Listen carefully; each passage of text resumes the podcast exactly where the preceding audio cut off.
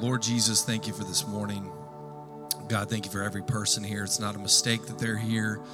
God, you have providentially prepared this morning for every person to hear from you. Jesus, we do not want to hear from Ryan. We want to hear from you, Jesus, your spirit moving in this place, your word active and living, sharp to our hearts, to lead us and guide us and to fill us, God, with your power. So this morning we surrender our time to you, Jesus. We don't want to play church. We want to experience your presence in this place. God, we thank you for the chance to gather together. So many people don't get to do this around the world. And God, we, we don't want to take this for granted. And so this morning, God, in your presence, we say thank you. We are so grateful to be here with the body of Christ to gather as a church. And we love you, Jesus, and we devote this time to you. In Jesus' name, amen. Amen. All right, well, good morning, guys. Thank you for being here. Um, as you said, my name is Ryan, one of the pastors here. And um, if you're new this morning, we've been walking through a series through a small book in the New Testament called Ephesians. Every week we give you a bulletin as you walk in. The purpose of this is because we believe that God's word and God's presence are the highlights of our Sunday morning. It's not a personality, it's not a person, it's not a song. It's it's God's presence and God's word. They do the work in our lives, and that's what we're running after. So every morning we want to give you time just to sit with God's word. I know that life can be so busy and you're kind of running from thing to thing and you don't get any of that space in your life to just sit and be. And so that's that's our target with that. But this morning, uh, our message, if you notice on the front, is titled Spiritual Strength. And if you're, you know, walking with this, I want you to just think about this with me. You know, this morning, are you weary? Are you exhausted? Um, are you somebody that feels like you are spiritually running on empty? Maybe you feel burnt out and you just lack spiritual strength. I've learned in my life there's different types of strength. There's the physical side of our life that we are physical beings.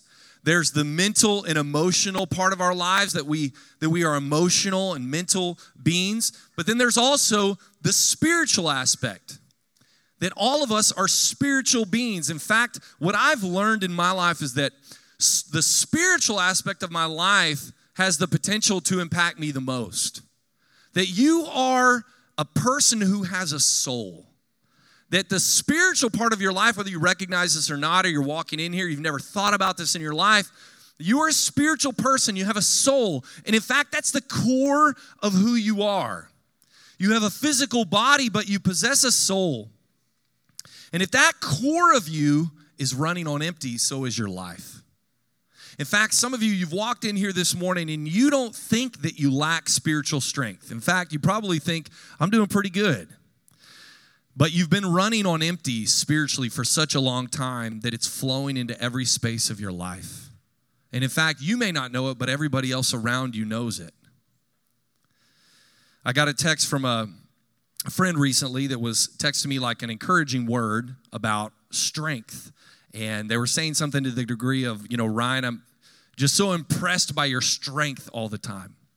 And um, obviously it was super encouraging, and I was grateful for that text. On the other side of that, though, you know, as I know me, I started to think, you know, actually, though, as encouraging as that was spiritually, if I've got to be honest, I'm actually quite a needy person. I can be quite dependent when it comes to spiritual strength. Like, I lack strength at times. I lack stamina and power spiritually, if I'm honest. And, you know, the last few weeks, I'll be honest with you, have been some of the highest highs for me spiritually and some of the lowest lows. I've had the privilege of walking with people, uh, quite a few people who have come to know Jesus now as their personal Lord and Savior. Like, they've got saved. They're experiencing the power of Jesus. They've been reborn, and I've got to walk through these powerful questions and conversations with people. But on the other hand, I've had to, you know, I've been walking with some people through some of the darkest valleys and moments of their life and walking with them step by step, trying to, you know, pour out. And as I've noticed over time, what I, what I really began to feel was that I was pouring out, pouring out, pouring out, but I wasn't filling up. And I began to sense that, like, on the dashboard of my spiritual life, I was starting to hit empty. And I needed to fill up. Have you ever been there? You ever been there in your life? Look, it's not even that you're doing bad things. In fact, a lot of the things you're doing in your life are very good things. But if you're not careful, you will pour yourself out, pour yourself out, and you will never take time to fill up. And that is not how Jesus has designed you to live your life. That is not the way of Jesus. And luckily for you and I this morning, God gives us answers in his word.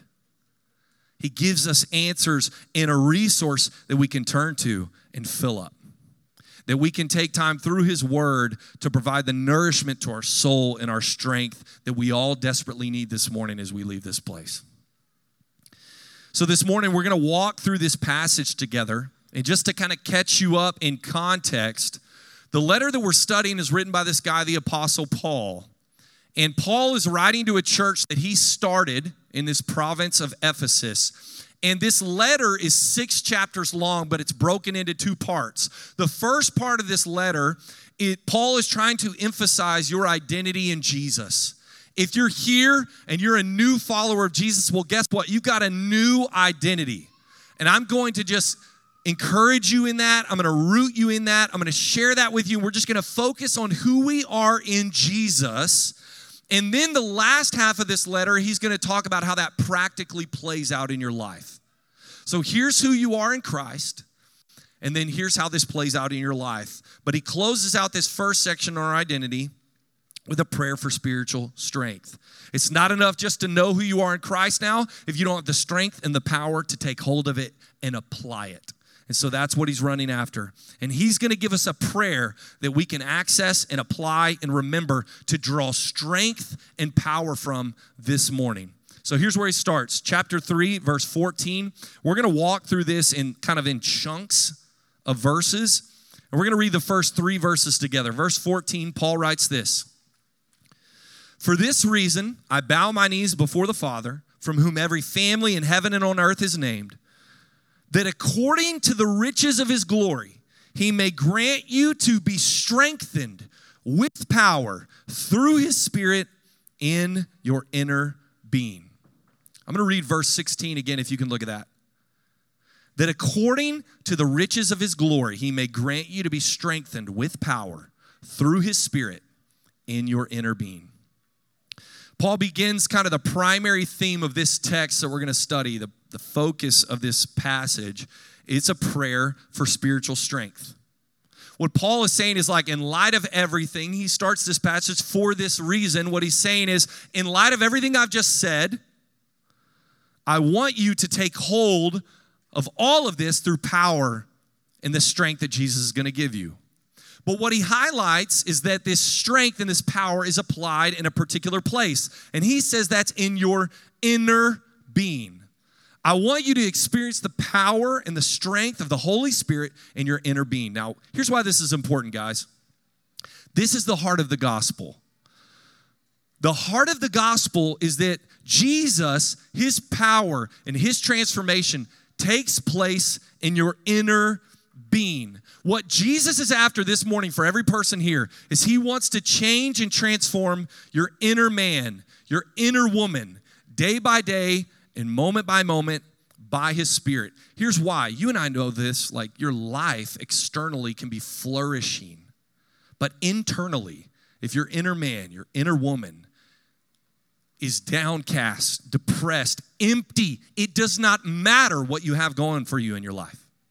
It doesn't matter because you are a soul and you have a core, and Jesus wants to get to that core. He wants to give you strength and power and energy and peace at the core of who you are. This is why the Old Testament writer says that out of the overflow of the heart, or that, that was Jesus, excuse me, out of the overflow of the heart, the mouth speaks.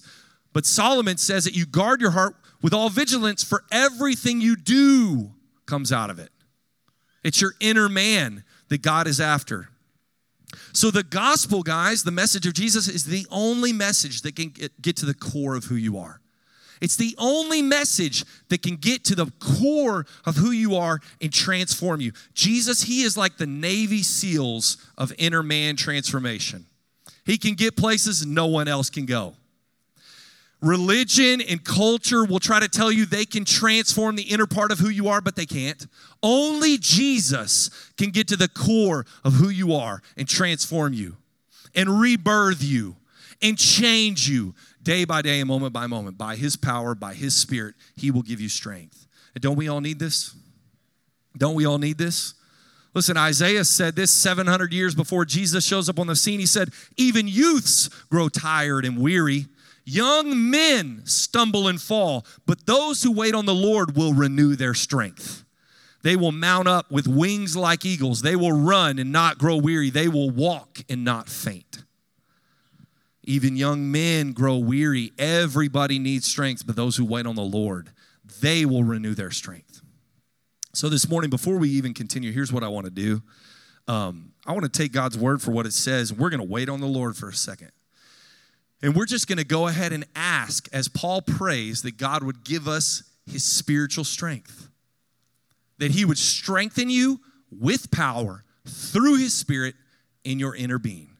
So if you would, just bow your head with me. If you're comfortable with this, and I, I even put a prayer on the screen for us to pray together according to God's word. But I want to take a moment. The word says, wait on the Lord. Just take a moment and wait, and to ask Jesus to come, just in your heart. Jesus, come.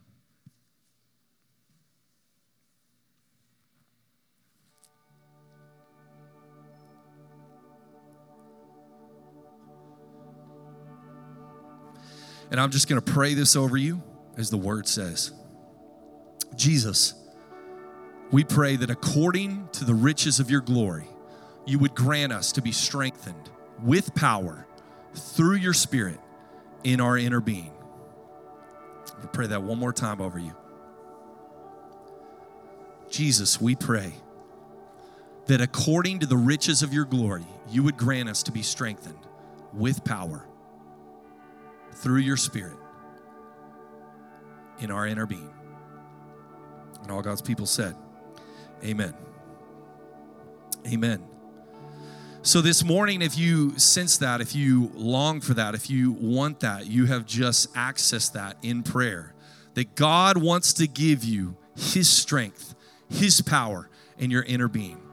And what's really cool in this text, guys, is that Paul is going to reveal that from this prayer for strength and power, that God wants to reveal some really cool spiritual realities in your life if you would take hold of this strength and this power. And so what I'm going to do is I'm going to walk through this text kind of in chunks and talk about each reality that Christ has for you, okay? If you're taking notes, here's the first reality that Paul reveals to you that you have, that you can take hold of through his power and through his strength. The first reality is this, that Paul prays that you would be strengthened to fully settle into your new reality in Christ. Paul prays that you would be strengthened to fully settle into your new reality in Christ. Look at verse sixteen. What I'm going to do is I'm going to connect verse sixteen to every verse, because out of this overflow of God strengthening you with his power, he's going to reveal a new reality. And here's how it goes, verse sixteen, that according to the riches of his glory, he may grant you to be strengthened with power through his spirit in your inner being, verse seventeen, so that Christ may dwell in your hearts through faith. Let's pause there. So what Paul is praying is that through the strength and the power given by the Holy Spirit in the inner core of who you are, you would realize, you would get settled into the fact that Christ dwells in your heart, that you would start to settle into that. Now, when you read this verse initially, you're like, okay, um, it kind of feels redundant, right? I mean, doesn't Christ already dwell in my heart? Why would I pray that he would dwell in my heart again? Doesn't he dwell? When I receive Jesus as Lord, doesn't Christ live in me? And the answer is yes. What Paul is talking about is, is something a little bit different. Paul is not talking that you would have strength to embrace here positionally that Christ dwells in your heart, but that you would begin to experience that and progressively rest in that and settle into that new reality. So positionally, You are in Christ, and Christ dwells in you. When you trusted in Jesus, you received the Holy Spirit. But for most of us, what's true positionally does not become true experientially. And we never live in that new reality. We never settle into this new reality that Christ dwells in me. Here's what I mean. The word dwell in this passage literally means to settle down and feel at home. It means to settle down and feel at home. It's derived from two Greek words, down and inhabit. So it means to settle down and to inhabit a place to the point where you feel at home. You feel refreshed. You feel settled. Now, why is that important? For many of you, you are just beginning your journey with walking with Jesus.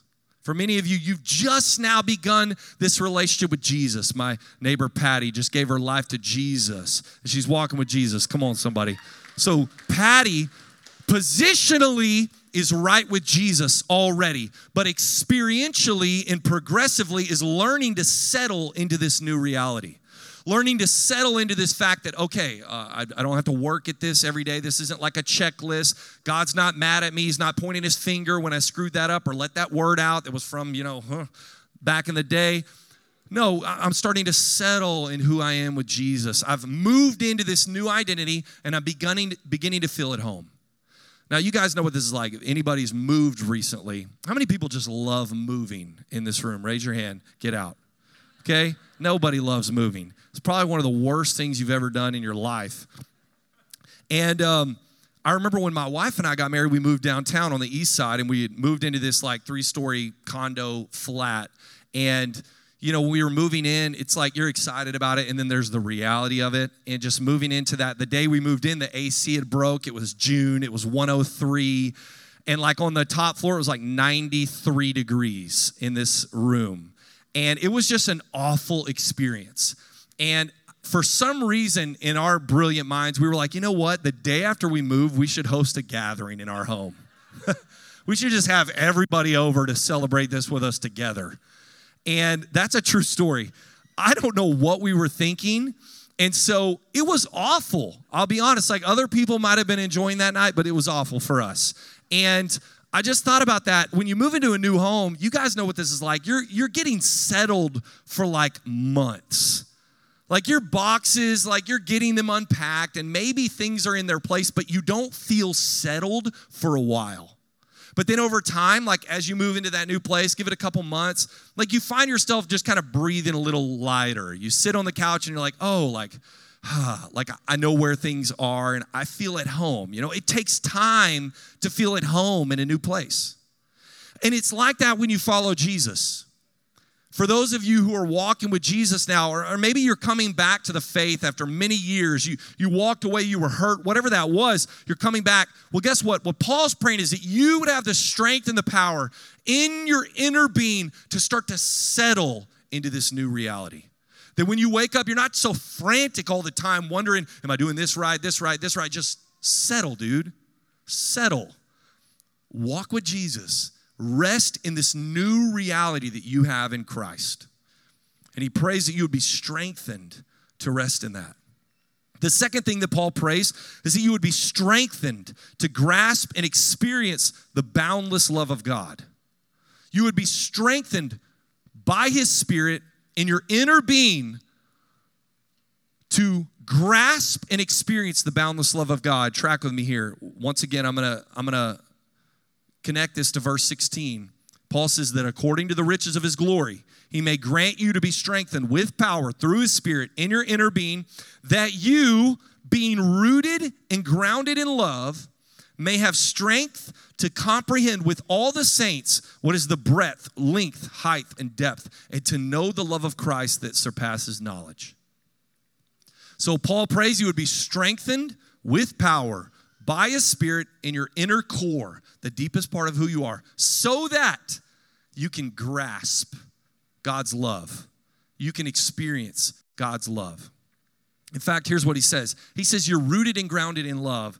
In the language that Paul's writing this, the present tense that he uses means it's already true. What he's saying is, in Christ, you're already rooted and grounded in love.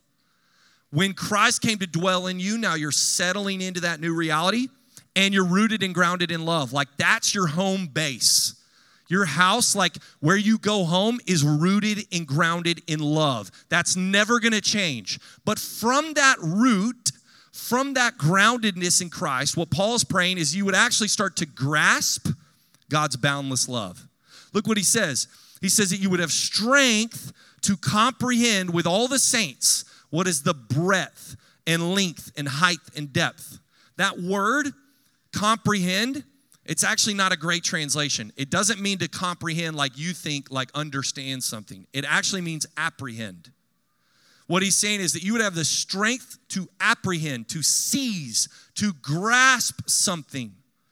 And what he's saying is the breadth, height, depth, length. What's he talking about? He's saying God's love is boundless. You can't contain it. That's how large it is. It's immeasurable. And Paul wants you to have the strength to grasp that more in your life. That God would empower you in your inner core to begin to grasp his boundless love for you. That's what he wants for you. But he doesn't stop there. Then he wants you to experience it. And he says, to know the love of Christ that surpasses knowledge. To know the love of Christ that surpasses knowledge. The word know that he uses there, it means knowing experientially. It's not like knowing about. It means to intimately know someone. To know the love of Christ that surpasses knowledge. Now, I don't know if you're like a very literal person like me, but you read that and you're like, how do you know something that surpasses knowing? You ever read that and you're like, I don't, I'm not tracking with you here, Paul. How do I know something that surpasses knowing or knowledge? And so as I was praying through this text and honestly chewing on it, it was I was trying to understand, how do I communicate that? How do you grasp and experience something like that? And Izzy alluded to this earlier. Uh, my wife and I, we celebrated our daughter's first birthday. I think I have a photo here. This was us. I'm on the left, and um, Megan's on the right. Adeline's in the middle, and that's the number one. So my daughter turned one, and, you know, it's a super cliche, right? People talk about, like, becoming a parent, and you experience this incredible love for a person. You know, it's just given to you. You don't have to work to love your kid, you know? Like, I had a guy tell me one time, and honey, close your ears. Um, I'm just joking, sort of. He was saying, I wasn't sure I was just saying this. Um, he was saying, you know, oftentimes in marriage, you really have to work to love your spouse. You have to work at marriage, right? Doesn't mean it doesn't come naturally at times, but you work to love your spouse. But with your kids, it's just like deposited. It's just there. It's just innate. And when I was thinking about this passage of like, how do you know something that surpasses knowledge? How does it transcend, you know, what's pragmatic or what you could even write down, or you don't understand the mechanics of it. It's just there. And I think about that with my daughter. It's like you just, you love them supremely and it transcends your understanding. You don't know why. It's just there. You just experience it. And I think that's like a small glimpse of like God's love for us. Like the way he feels about you. He can't write, you, you can't even write down why or all the details. It's not a checklist. It's, there's not like necessary reasons. It's just, it just is. God is love, in fact, First John four eight. He just loves you. And it's like that when you become a parent, you just, it's just true. There's nothing you could do to take that away. And that's how God feels about you in this room right now.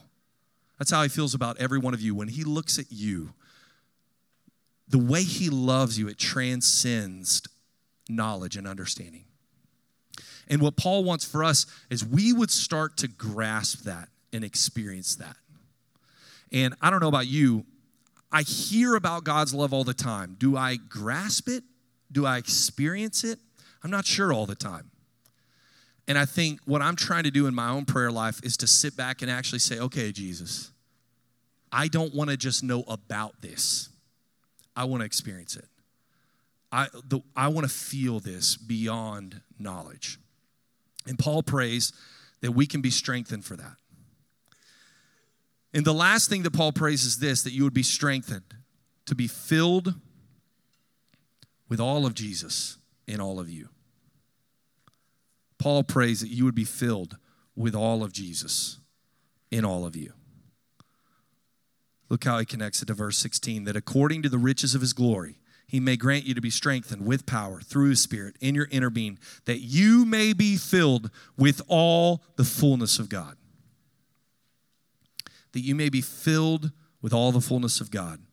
That you would be filled with all of God in all of you, like a coffee cup that's filled to the brim, piping hot, ready to be poured over. You would be filled to the brim with Jesus. Filled to the max. That all you can do when you're filled up that much is pour out. In fact, if anybody bumps into you, it just pours on them. And it's piping hot, people. Come on, somebody. You get burned. I'm going to keep going with the metaphor. Smells good, Jesus on you. You stink before Jesus, okay? Sorry. Come on, somebody. So Paul prays you would be strengthened, to be filled with all of God in all of you. So you may ask, like, does that mean that I need more of the Holy Spirit? I don't think that's what Paul's praying. I think what Paul's praying is that you're already filled with the Holy Spirit when you trusted in Christ. But what we need at times is a fresh renewal of that. In fact, here's what I would say. You don't need more of the Holy Spirit. The Holy Spirit wants more of you. You don't need more of the Holy Spirit. The Christian life is, is the Holy Spirit wants to start to invade every access point of your life. The Holy Spirit wants permission to take every space in your life, in your mind, and in your heart, in the core of who you are, permeating all of God in all of you. So how does that happen? How are we filled to the brim, filled with the fullness? There's two ways if you're, you're writing notes. I want you to think about this. The first, when it comes to being strengthened to be filled with all of God in all of you, is you drink daily, number one. You drink daily. I love how Paul talks about this later in Ephesians five when he says this. He says, do not get drunk with wine, for that is debauchery, but be filled with the Spirit. Don't get drunk with wine, for the, the word debauchery means it leads to a foolish life, but be filled with the Spirit. If you think about this metaphor, guys, if you've ever found yourself drunk, that comes from you have to drink excessively to get to that point. You're influenced by that which you intake. So you're influenced by it, but here's the way your body works. You have a metabolism. Your metabolism, if you stop drinking, will burn off the alcohol and you'll come back to sobriety. So it's this picture where Paul is saying, keep drinking of the Spirit. Drink deeply and you'll be influenced by the Spirit. Don't be influenced by the world. Don't keep drinking these things and become intoxicated by the wrong things. No, you can drink deeply the things of Jesus. Be influenced deeply by the things of Jesus. Don't take this path. That's not God's best for you.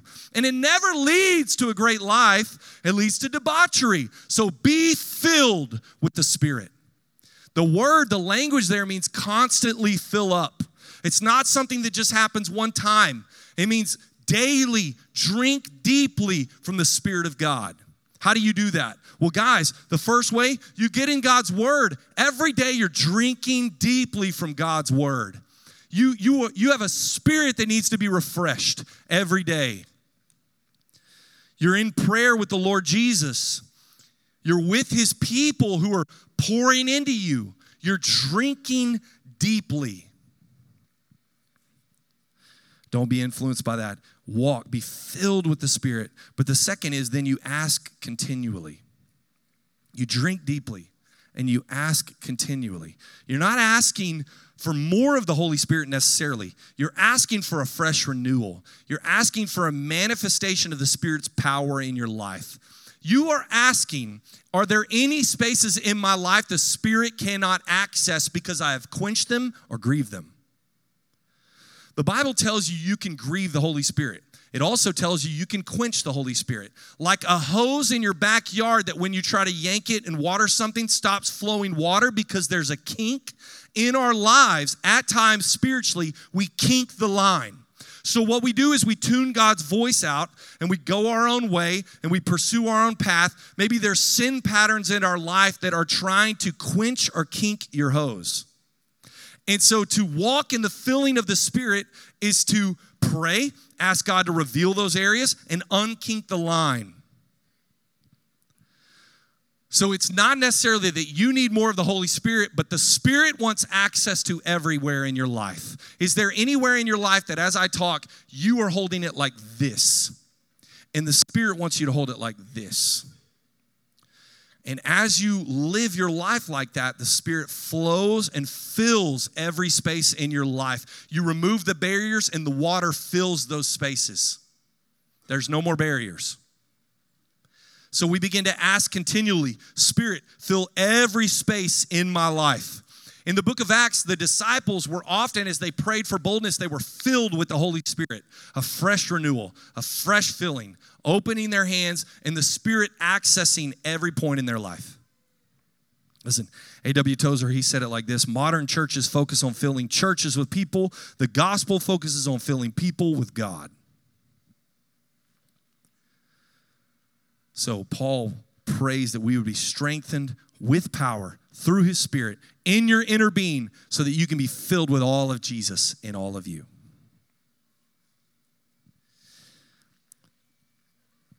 So this morning as we close, to briefly review,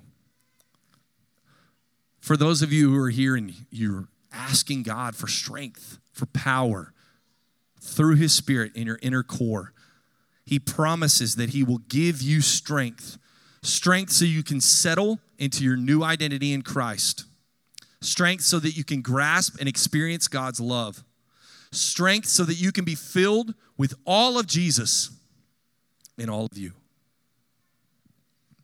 But most of us, if we're honest, we live with sort of a like getting by view of God.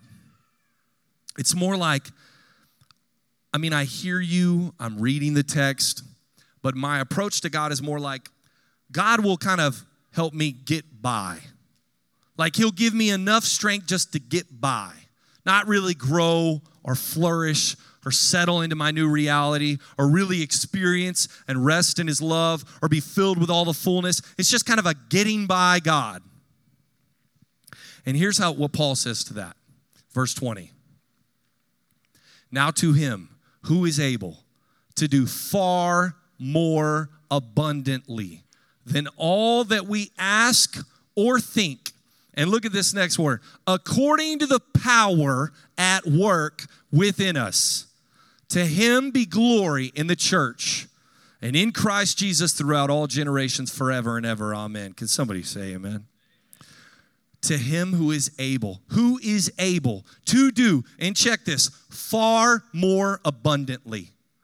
And then he says, than all we could ask or think.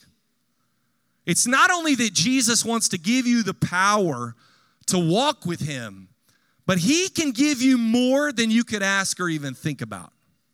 In fact, he'll give you far more abundantly. Not just to settle, not just to experience, not just to be filled to the fullness, but more than that, far more than that, far more abundantly, according to the power at work within us, if you will ask him. God is able. He is able to do this. For every person who walked in here who feels spiritually empty, maybe you don't even know that you're spiritually empty. You don't even know what you need. He is far more able to meet those needs. More than you could ask and more than you could even think.